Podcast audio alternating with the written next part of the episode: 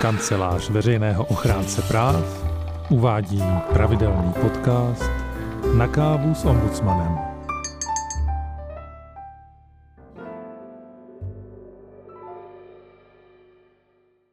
Dobrý den posluchačům a posluchačkám. Vítáme vás u dnešního podcastu na téma rodiče na pracovním trhu. Mé jméno je Honza Slavíček a mluvit se mnou bude kolegyně Míša Lisková. Ahoj Míšo. Ahoj Honzo, dobrý den posluchačům. Rodičům na pracovním trhu se v dnešním podcastu věnujeme v souvislosti s příručkou, kterou ochránce přednedávnem vydal. Nazvali jsme ji Rodičovství a diskriminace v práci, praktická příručka práva na rovné zacházení rodiče na pracovním trhu. Snažíme se v ní provést všechny rodiče situacemi, na které můžou v zaměstnání narazit. Soustředili jsme se hlavně na téma diskriminace. Pro dokreslení se ale věnujeme i obecně právům a povinnostem na straně zaměstnanců i zaměstnavatele. V příručce vysvětlujeme také některé související pojmy. Můžeš uvést příklad? Třeba nějaký pojem, co se často plete nebo používá špatně? Běžně se třeba říká, že byla žena na čtyřleté mateřské, i když ve skutečnosti mateřská dovolená může trvat jenom několik týdnů kolem porodu. Pokud mluvíme o letech, pak už se jedná o rodičovskou dovolenou. Není to ale jen slovíčkaření? Vypadá to tak, že? Když se to ale člověka začne týkat a bude se chtít ve svých právech vyznat, brzo zjistí, že je v tom podstatný rozdíl. O tom se ale budeme bavit později. Když už jsi zmínila příručku, měli bychom hned v úvodu zmínit, eh, kde ji lidé najdou. Rozhodně. Celá příručka je dostupná na webu ochránce na www.ochránce.cz v sekci výstupy doporučení. Víte, že k toho nejdůležitějšího jsme zpracovali i do stručného letáku. Takže pokud se vás to téma týká, určitě se na leták nebo příručku podívejte. V podcastu totiž nemůžeme probrat úplně všechno do detailu. Je příručka oproti jiným podobným v něčem specifická? Je specifická v tom, že v jednotlivých částech odkazuje na případy, se kterými se lidé v minulosti už na ochránce obrátili. A na konci také popisujeme, jak se dá v jednotlivých situacích bránit a jak jsme ty situace řešili třeba my. Velký bonus je i to, že se na ochránce může kdokoliv obrátit s žádostí o pomoc. Třeba když po přečtení příručky pojme podezření, že jeho situace není úplně v pořádku. Ochránce do takové situace sice často nemůže sám zasáhnout, vždy ale stěžovatelům poradí, jaké jsou jejich možnosti a kam se nejlépe obrátit. A protože nás čekají dva díly podcastu k rodičům na pracovním trhu, můžeš zhruba popsat, o čem se budeme bavit dnes? Dnešní téma se točí kolem začátků a konců. Budeme se bavit o tom, jakým nástrahám můžou v souvislosti s rodičovstvím lidé čelit při ucházení se o práci a jak můžou naopak typicky vypadat problematické situace při tom, když dojde k ukončení zaměstnání. Jelikož už to zaznělo slovo diskriminace, bylo by dobré vysvětlit, eh, co si pod tím pojmem v kontextu rodičovství a zaměstnání můžeme představit. Eh, běžně se totiž eh, slovo diskriminace používá šířej, než jako chápe zákon a taky my na úřadu ombudsmana. Diskriminace jako právní pojem není jakákoliv nespravedlnost. Je to rozdílné zacházení s lidmi, ačkoliv jsou ve srovnatelné situaci. Je s nimi zacházeno odlišně kvůli důvodům, které zákony chrání. Podle antidiskriminačního zákona mezi ty důvody patří třeba etnický původ, pohlaví, sexuální orientace, věk, zdravotní postižení nebo náboženské vyznání. Navíc musí být splněna tzv. diskriminační oblast. Oblast práce a zaměstnání je jednou z nich. Některé právní předpisy, jako třeba zákonník práce, můžou obsahovat i další důvody, jako je třeba politické přesvědčení nebo členství v odborech. No a jak je to s tím rodičovstvím? V rámci příkladu si o něm nemluvila. Antidiskriminační zákon říká, že za diskriminaci z důvodu pohlaví se považuje i diskriminace z důvodu těhotenství, rodičovství, tedy mateřství nebo otcovství, a také diskriminace z důvodu pohlavní identifikace. Tak to bychom měli základní pojmy. Pustme se do toho. Kdy nejdříve může rodičům vzniknout komplikace? Dřív, než by možná člověk čekal, hned při prohlížení inzerátů a u pohovoru. Častým problémem u inzerátů bývá spíš nabízení pozic podle stereotypů. Třeba, že asistentská pozice se hodí pro ženy, zatímco obchodní zástupce nebo manažer by měl být muž. To může být samozřejmě problematické i vztahu k rodičům, ale ti se asi zpravidla setkají s problémy až při přijímacím pohovoru. Je to tak. O pracovní inzerci se v příručce také zmiňujeme. Problémem může být například to, že zaměstnavatel bude chtít přijmout jen bezdětné uchazeče. To se pravděpodobně v samostatném eh, inzerátu neobjeví, ale u pohovoru už ano. A co k tomu zaměstnavatele vede? Často se bojí, že především ženy s malými dětmi budou muset občas zůstat s nemocným dítětem doma. Ale to se asi stát může, ne? Určitě ano. Péče o děti i další členy rodiny je ale běžnou součástí života, za kterou nesmí být zaměstnanec trestán. To vyplývá ze zákona. Často se navíc předpokládá, že péčí o děti bude zatížena žena. Mužům se tak často nestává, že by se jich zaměstnavatel u pohovoru ptal na to, jestli má děti. Ve skutečnosti to pak ale může být právě ten otec, kdo bude o nemocné dítě reálně pečovat. A podle čeho by si tedy měl zaměstnavatel vybírat? Zaměstnavatel by měl z uchazečů o práci vždy vybírat podle jejich schopností, praxe a dalších osobnostních předpokladů. Jinak řečeno, jen podle toho, co bude pro výkon povolání důležité. Nesmí vycházet ze zažitých stereotypů, například, že k péči o děti či k úklidu se hodí spíše ženy, zatímco na manažerské pozice je potřeba muže. Výjimku může udělat jenom zcela ojediněle.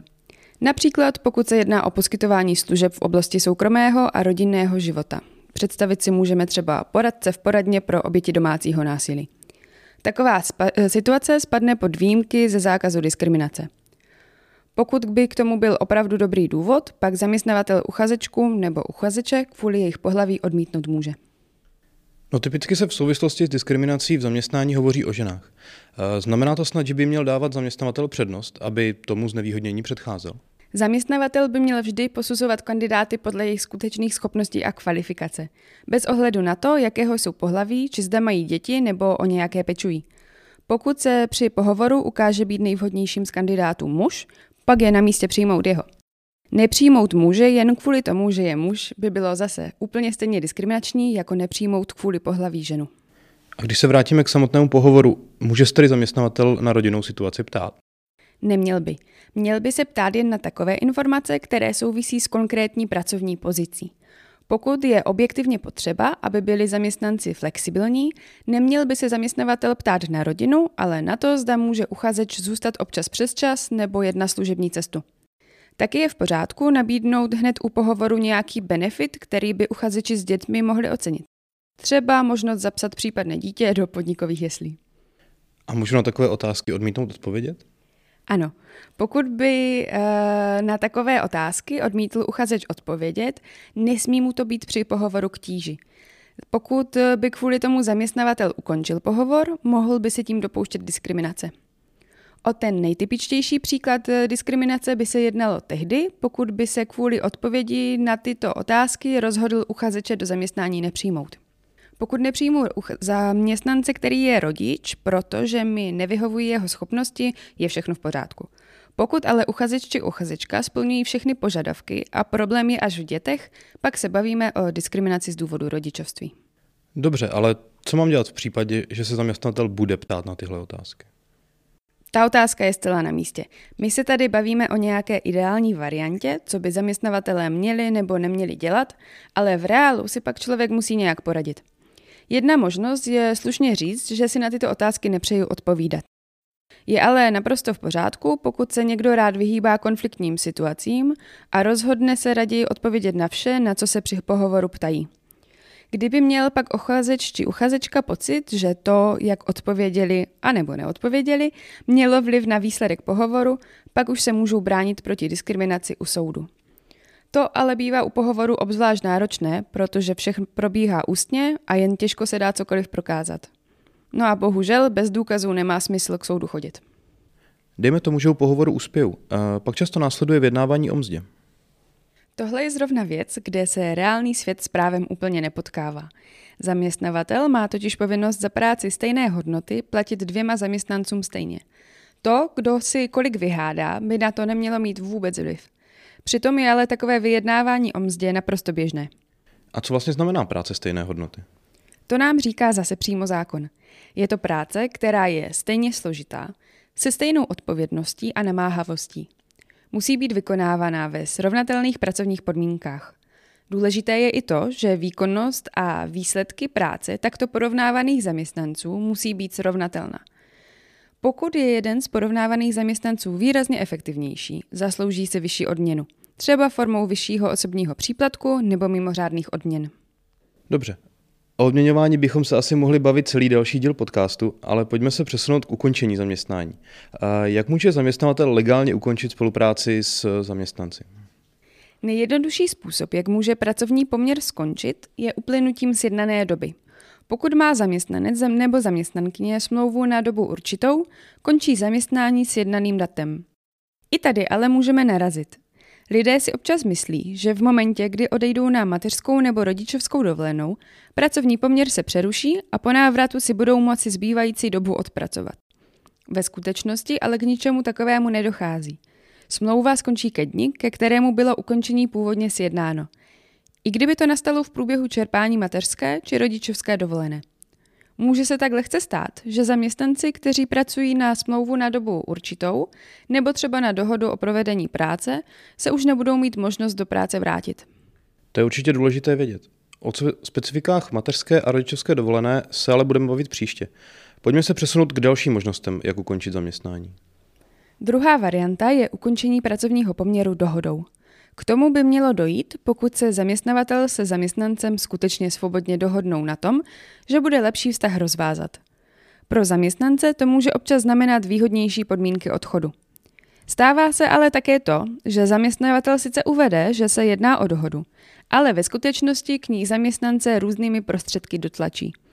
Vidíme to například u rodičů a zejména u matek, které se vracejí do práce po rodičovské dovolené – Zaměstnavatel s těmi už dávno nepočítá, ale nemá jinou zákonnou možnost, jak se jich v uvozovkách zbavit.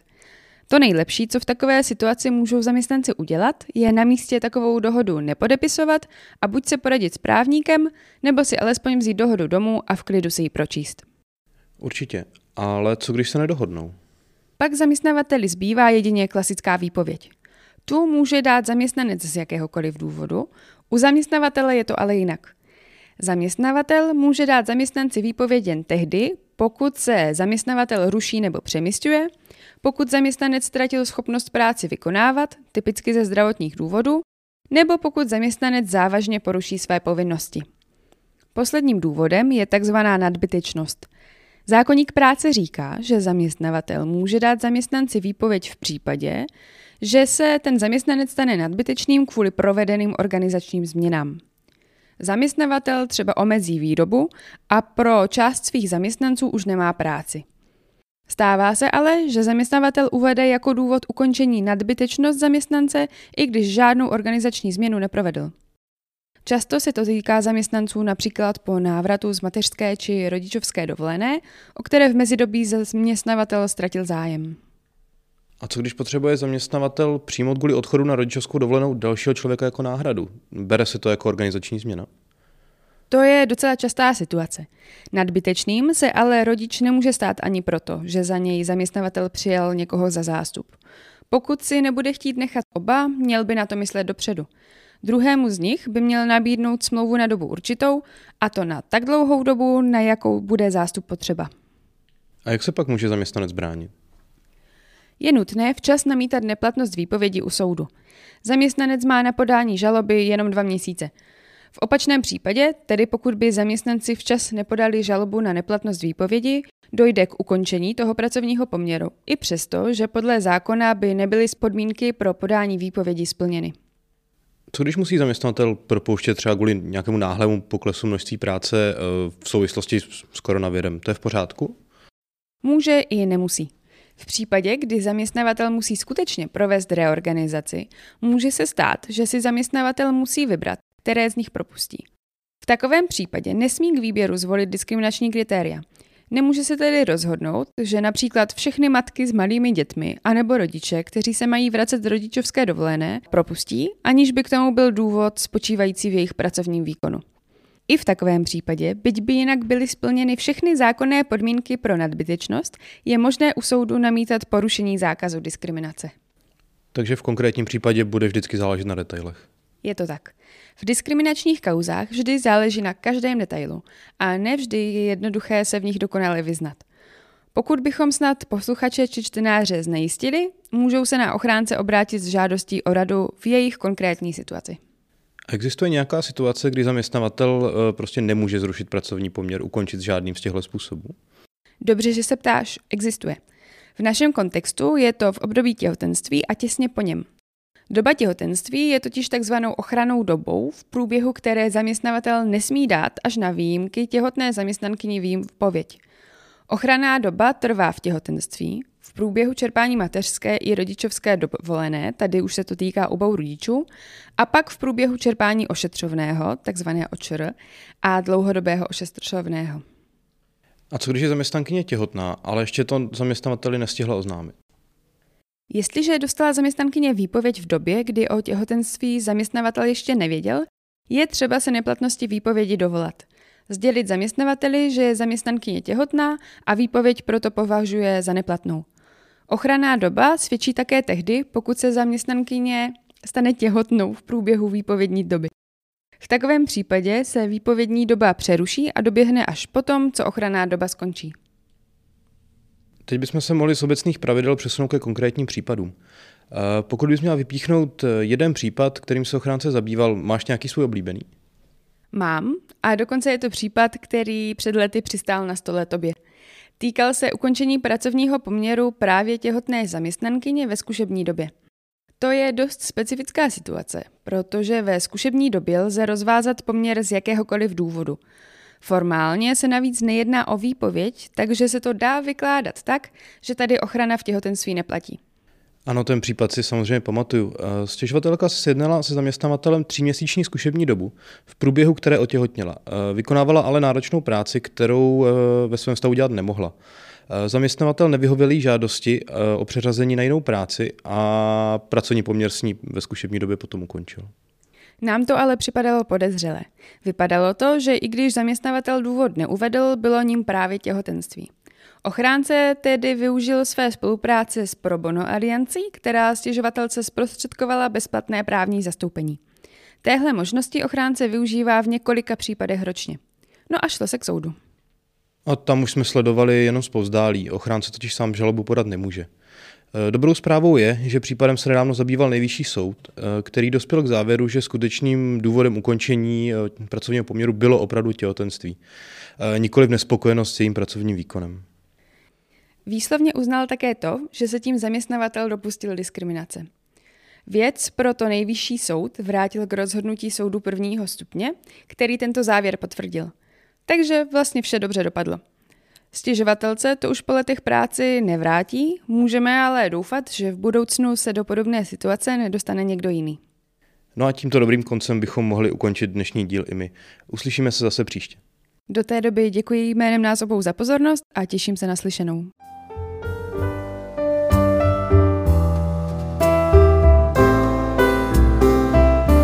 Máte-li návrh na témata, kterým bychom se mohli v našich podcastech věnovat, napište nám ho na e-mail podcasty zavináč ochránce.cz.